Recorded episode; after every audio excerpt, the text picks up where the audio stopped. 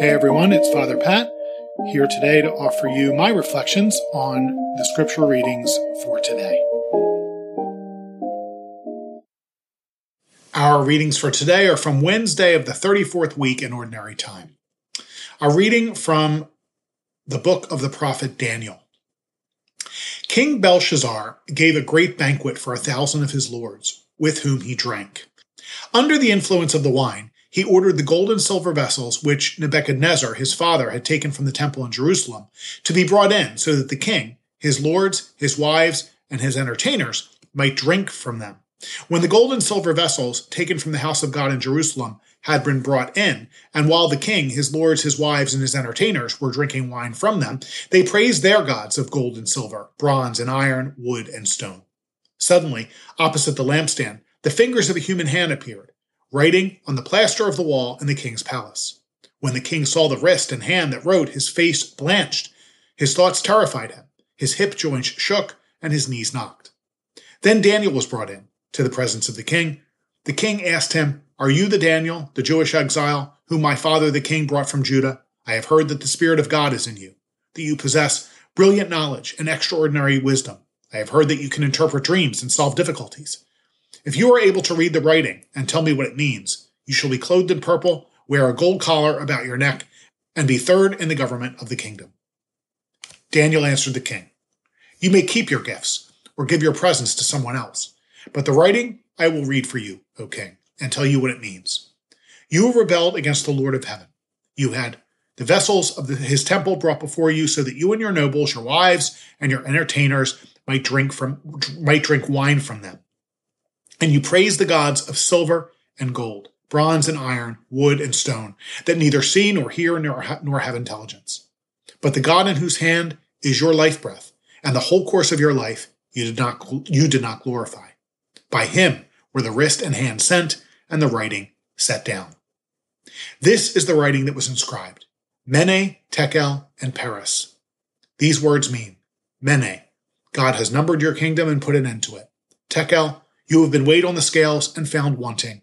Peres, your kingdom has been divided and given to the Medes and the Persians. The word of the Lord. Thanks be to God. Our response Give glory and eternal praise to him. Give glory and eternal praise to him. Sun and moon bless the Lord. Praise and exalt him above all forever. Give glory and eternal praise to him. Stars of heaven, bless the Lord. Praise and exalt him above all forever. Give glory and eternal praise to him. Every shower and dew, bless the Lord. Praise and exalt him above all forever. Give glory and eternal praise to him. All you winds, bless the Lord. Praise and exalt him above all forever. Give glory and eternal praise to him. Fire and heat, bless the Lord. Praise and exalt him above all forever. Give glory and eternal praise to him. Cold and chill bless the Lord. Praise and exalt him above all forever. Give glory and eternal praise to him. The Lord be with you. A reading from the Holy Gospel according to Luke. Glory to you, O Lord.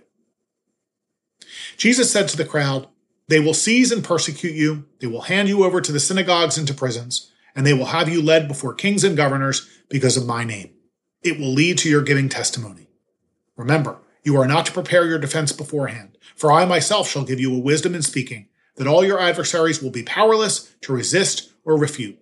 You will even be handed over by parents, brothers, relatives, and friends, and they will put some of you to death. You will be hated by all because of my name, but not a hair on your head will be destroyed. By your perseverance, you will secure your lives. The Gospel of the Lord. Praise to you, Lord Jesus Christ.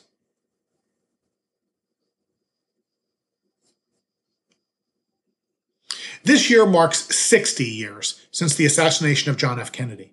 There continues to be much speculation challenging the official conclusion that the president's death was due to the actions of a single gunman, Lee Harvey Oswald, who himself was killed just days after JFK's death. Although I was not yet born when the assassination occurred, I share the curiosity of many on the subject. Did Oswald just have a deep personal hatred of Kennedy?